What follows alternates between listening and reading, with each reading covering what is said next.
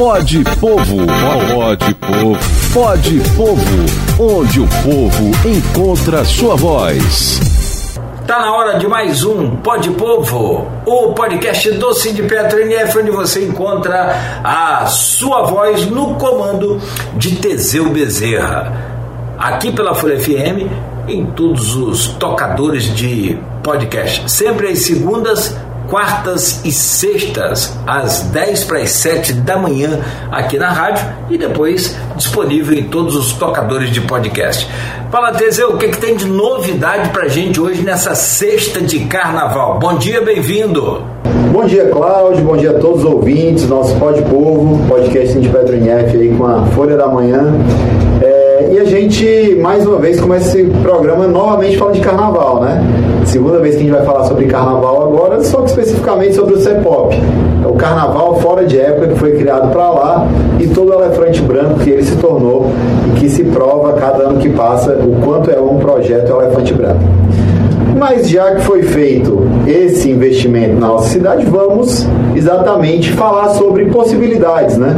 Um, um investimento de que era para ter sido de 70 milhões de reais e que virou um investimento de 100 milhões de reais e que em 2011, há mais de 10 anos, né, eu não estava aqui, mas o meu querido e amigo professor Roberto Moraes, ex-professor do IFE, um cara que eu tenho muito respeito e admiração e deixo um abraço para ele, ele já fez vários questionamentos naquela época sobre esse o CEPOP, sobre, enfim, a utilização que ele teria ao longo dos anos, né? E a gente percebe que tudo que foi falado naquela época, né, todos os estudos que apontavam que não era necessário um campus ter aquela obra naquele momento, porque era um investimento de fato muito alto, ele se confirmou e a gente vê que ao longo desses anos nós não tivemos o uso para a, aquele espaço, que é uma, um lugar belíssimo, muito bonito e que infelizmente não, está, não tem estado tão bem cuidado, mas que continua a ser um lugar que a, o poder público tem a obrigação de aproveitar. A gente passa por ali e observa.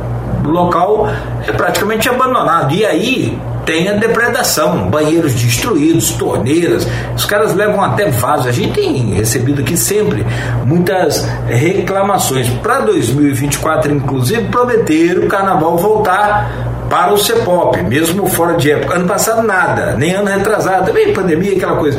Mas o, o que, que você acha, Teseu? Nesse sentido ali do CEPOP, ainda é muito pouco, né? Pois é, Cláudio, esse é um dos problemas, né? O carnaval fora de época, que a gente até falou sobre a reflexão que deve ser feita sobre esse carnaval fora de época, ele na verdade ele tem que ser feito essa reflexão, até porque no ano passado, por exemplo, não aconteceu. Em 2023 é, não conseguiram fazer o carnaval lá é, no CEPOP e, enfim, por uma série de limitações estruturais que estão lá, precisando de reforma.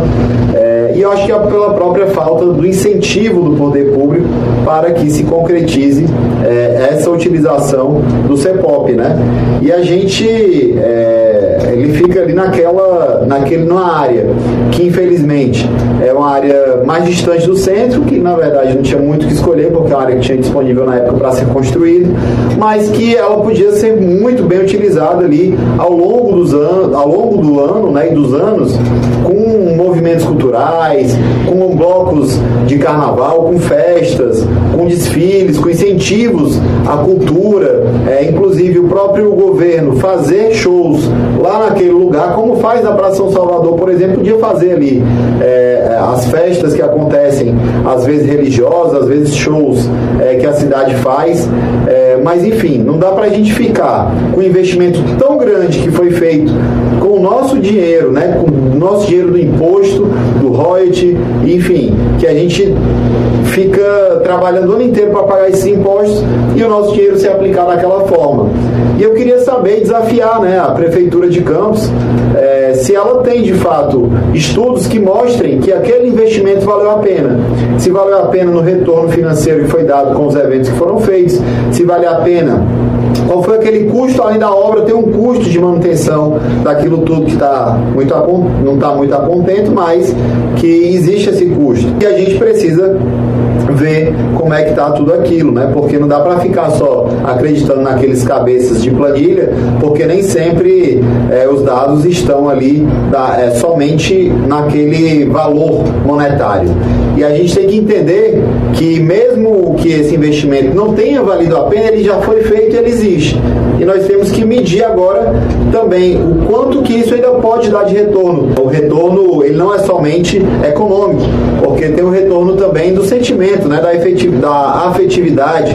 As pessoas vão ter boas lembranças de um show que aconteça lá, de um momento do carnaval. Então, o, o retorno ele não é somente no valor financeiro, ele é também um retorno emocional e de alegria e felicidade para a população campista. Então, sem dúvida, precisa ter mais política cultural de incentivo para que a gente não perca aquele espaço tão belo que foi construído, mesmo com tantos alertas de que não seria um bom investimento.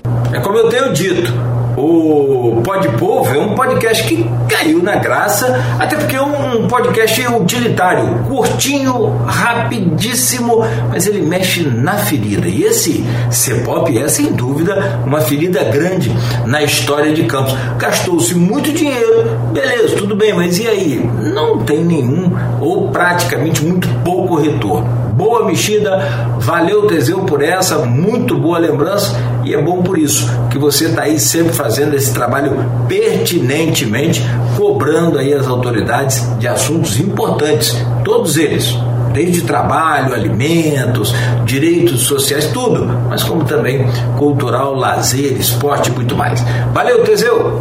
Obrigado, bom carnaval para você até segunda, se Deus quiser. Grande abraço, Cláudio. Grande abraço a todos os ouvintes. Bom carnaval para todo mundo. Sindipetro NF aí deseja. Lembrem-se de aproveitar com moderação. Lembrem-se, você ouvinte que é solteiro, que vai aproveitar o carnaval, lembre-se, não é não não podemos incentivar a cultura do assédio. Temos que falar que não é não e as pessoas respeitarem as outras pelas decisões ali na hora da festa, da empolgação, mas tem que respeitar.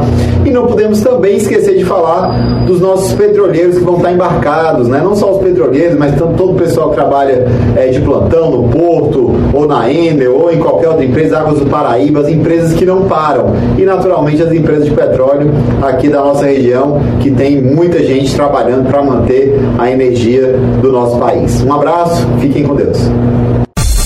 Pode Povo, pode Povo, pode Povo, onde o povo encontra sua voz.